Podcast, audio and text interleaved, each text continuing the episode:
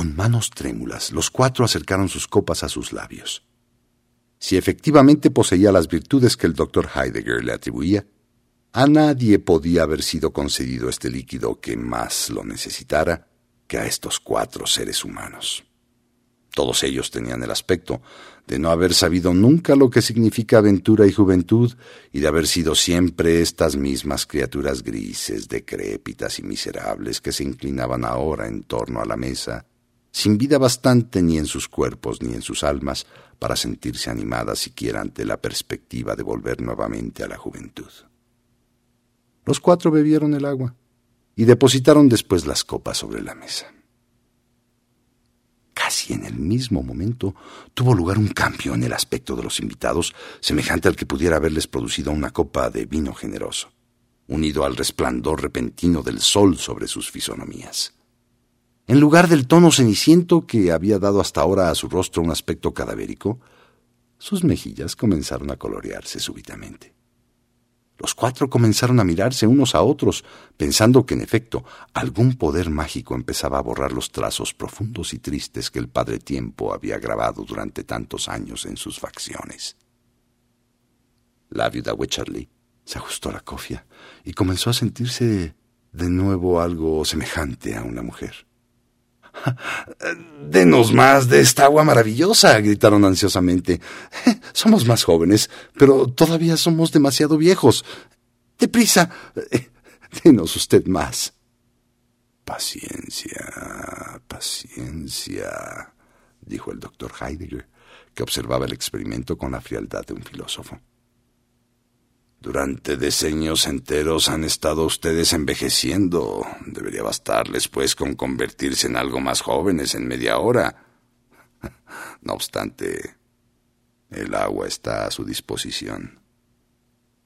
Al decir esto, el doctor Heidegger llenó de nuevo las copas con el líquido de la juventud, del que había aún en la vasija una cantidad suficiente como para volver a todos los ancianos de la ciudad tan jóvenes como sus nietos. Mientras estaban las burbujas ascendiendo a la superficie, los cuatro invitados del doctor tomaron sus copas de la mesa y bebieron el líquido de un trago. ¿Era ilusión? Mientras el filtro encantado estaba aún pasando por sus gargantas, cada uno de ellos experimentó un cambio total en su organismo. Sus ojos se hicieron claros y brillantes.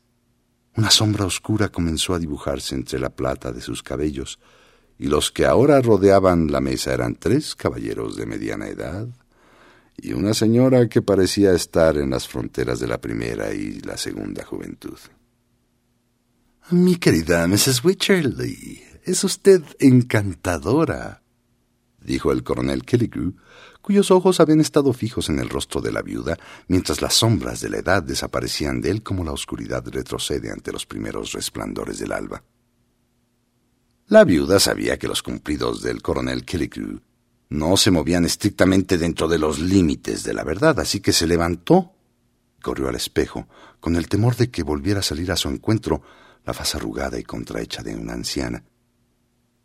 Mientras tanto, los tres caballeros se comportaban de una manera que hacía pensar que el agua de la juventud poseía también ciertas cualidades tonificantes a no ser que el ardor exuberante de sus ánimos fuera un vértigo momentáneo producido por la repentina desaparición del peso de los años. La mente de Mr. Gascoigne parecía dirigirse al terreno de la política, aunque era imposible decir si del pasado, presente o futuro, pues las mismas ideas y frases que pronunciaba habían estado en circulación durante los últimos cincuenta años. Unas veces profería atropelladamente párrafos altisonantes sobre patriotismo, gloria nacional y derechos del pueblo. Otras sobre alguna materia peligrosa, perdiéndose en un susurro tan leve que ni su propia conciencia podía percatarse del secreto. Otras, en fin, hablaba en un tono tan discreto y con acentos tan respetuosos como si el oído de un rey escuchara sus redondeados periodos. Durante este tiempo, el coronel Killigrew había canturreado una canción alegre, haciendo sonar su copa al compás de la canción mientras sus ojos miraban sin cesar las formas seductoras de la viuda Wycherley. Al otro lado de la mesa, Mr. Medbourne Estaba sumido en el cálculo de una operación de dólares y centavos, en el que se mezclaba extrañamente un proyecto de proveer de hielo a las Indias Orientales para lo que se valdría de algunas ballenas que arrastrarían icebergs de los mares polares. Por su parte, la viuda Wycherley se encontraba delante del espejo, admirando y sonriendo su propia imagen, a la que saludaba como si fuera el amigo más querido del mundo. Acercó su rostro al espejo después para ver si efectivamente se habían desvanecido las arrugas que durante tanto tiempo habían estigmatizado su fisonomía. Examinó si la nieve había desaparecido a tal extremo de sus cabellos que de nuevo pudiera quitarse la cofia que cubría su cabeza. Finalmente, se apartó con brusquedad del espejo y se dirigió a la mesa con una especie de paso de baile. ¡Ah! Mi buen doctor, tenga la bondad de darme otra copa. Sin duda, señora, sin duda, dijo complaciente el doctor.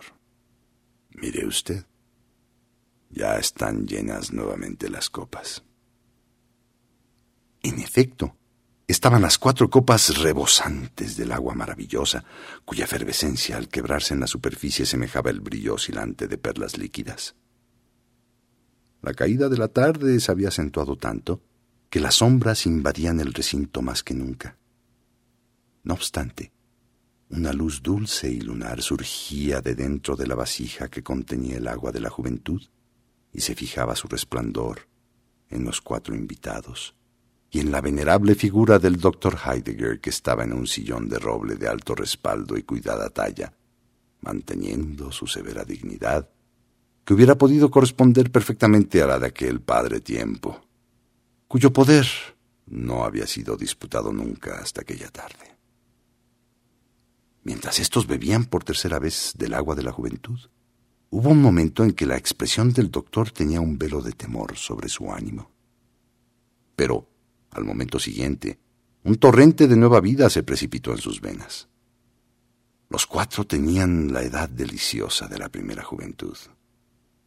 Los años y la vejez, con toda su triste secuela de cuidados, desengaño y preocupaciones, eran recordados solo como una pesadilla de la que felizmente habían despertado.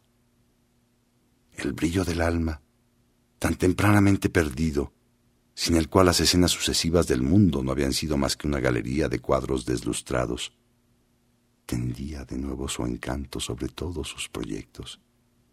Se sentían como seres recientemente creados en un universo también acabado de crear. Somos jóvenes, somos jóvenes, gritaron todos en coro llenos de alegría. La juventud, al igual que la vejez, había borrado las características marcadas por los años de madurez y las había asimilado todas. Lo que aquí había era un grupo de jóvenes entusiastas y extasiados por la alegría irrefrenable de sus pocos años. El efecto más singular de su alegría consistía en mofarse de los achaques y de la decrepitud de que hasta hacía muy poco tiempo ellos mismos habían sido víctimas se reían a carcajadas de sus anticuados atavíos, de sus sacos viejos y de sus amplios chalecos, así como de la cofia y del vestido pasado de moda, de la que ahora era una joven en plenitud de belleza. Uno de ellos cruzaba renqueando la habitación, buscando imitar a un anciano atormentado por la gota, mientras que otro se ponía unos quevedos igual que un viejo disponiéndose a leer, y un tercero se sentó incluso en un sillón, imitando la actitud venerable del doctor Heidegger. Después todos gritaban alegremente, brincando por todo el recinto. La viuda Wycherley, si es que a una joven tan bella podía llamársele viuda, se dirigió con un paso de baile al sillón del doctor Heidegger, con una expresión de malicia en su rostro sonrosado. Mi querido y pobre doctor, dijo, levántese usted y baile conmigo. A estas palabras, los otros tres rieron a carcajadas, pensando en la triste figura que tendría el viejo doctor si se dispusiera a bailar. Perdóneme, respondió el doctor Heidegger tranquilamente. Soy un viejo y reumático por añadidura. Los días en que podía bailar han pasado desde hace mucho para mí. Pero alguno de estos jóvenes que gentilmente nos acompañan es seguro que se sentirían halagados de bailar con una pareja tan hermosa. Baile conmigo, Clara, gritó el coronel Killigrew. No, yo seré su pareja, exclamó Mr. Gascoigne. Clara me prometió su mano hace cincuenta años, repuso a su vez Mr. Medbourne. Todos comenzaron a rodearla. Uno le tomó las manos y la estrechó apasionadamente. Otro la abrazaba por la cintura mientras otro hundía su mano entre los brillantes rizos que asomaban por debajo de la cofia. Enrojecía. Jadeante, luchaba. Increpaba.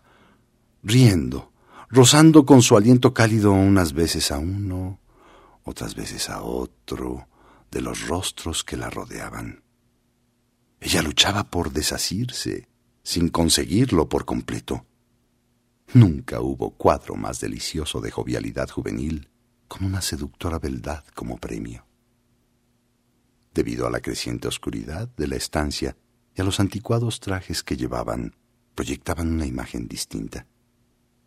Se ha dicho que el espejo reflejaba solo las figuras de tres viejos, mustios y decrépitos, contendiendo ridículamente entre sí por una vieja, fea y huesuda dama.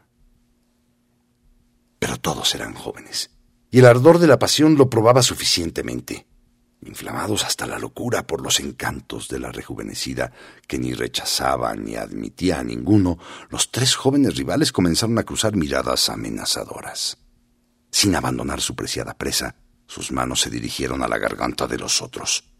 En el curso de la lucha que se desarrolló a continuación, los contendientes derribaron la mesa y la vasija se estrelló contra el piso en mil pedazos.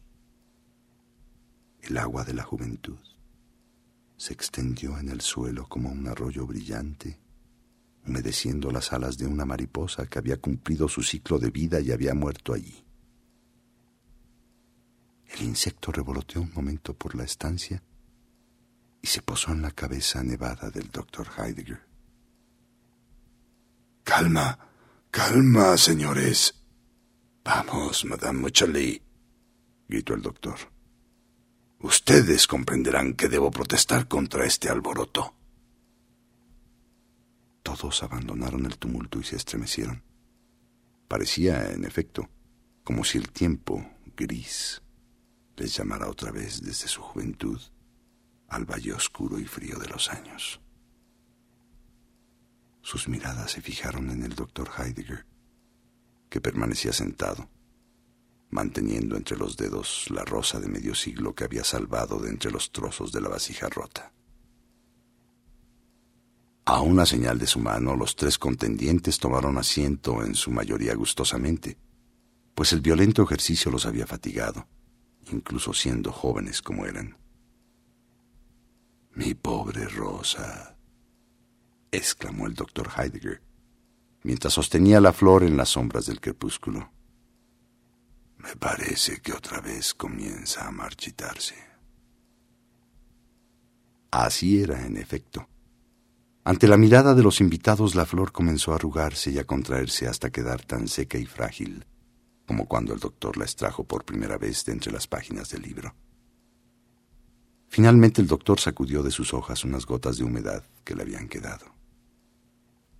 También la amo así, igual que antes, dijo acercándose la marchita rosa a los marchitos labios. Mientras hablaba, la mariposa también cayó de la cabeza blanca del doctor. Los cuatro invitados se estremecieron de nuevo un frío extraño que no sabían si era del cuerpo o del espíritu, se apoderaba gradualmente de ellos. Se miraban unos a otros y les pareció que cada momento que pasaba borraba un encanto de sus rostros y dejaba un surco más profundo donde antes no lo había. ¿Era una ilusión? Habían sido concentrados en tan corto espacio de tiempo todos los cambios de una vida y de nuevo se sentaban cuatro ancianos en torno a su viejo amigo, el doctor Heidegger. Estamos envejeciendo de nuevo, exclamaban con angustia. Así era. En efecto, el agua de la juventud poseía una virtud más transitoria que la del vino, y el delirio que causaba se había desvanecido. Sí. Otra vez eran viejos. Con un movimiento tembloroso que aún indicaba que se trataba de una mujer, la viuda se cubrió el rostro con sus huesudas manos y deseó que la tapa del ataúd descendiera sobre ella, si no podía volver a ser hermosa. Sí, amigos míos, otra vez ustedes son viejos, dijo el doctor Heidegger. Y además el agua de la juventud se ha derramado totalmente. Por mi parte no lo lamento, aunque la misma fuente manara al pie de mi puerta, no daría un paso para humedecer mis labios en su agua. No, aunque su delirio durará años en lugar de minutos. Esta es la lección que ustedes me han enseñado. Sin embargo, los amigos del doctor no habían aprendido esta lección. Inmediatamente decidieron emprender una peregrinación a Florida para beber ahí, mañana, tarde y noche, a grandes tragos de líquido maravilloso, de la fuente de la juventud.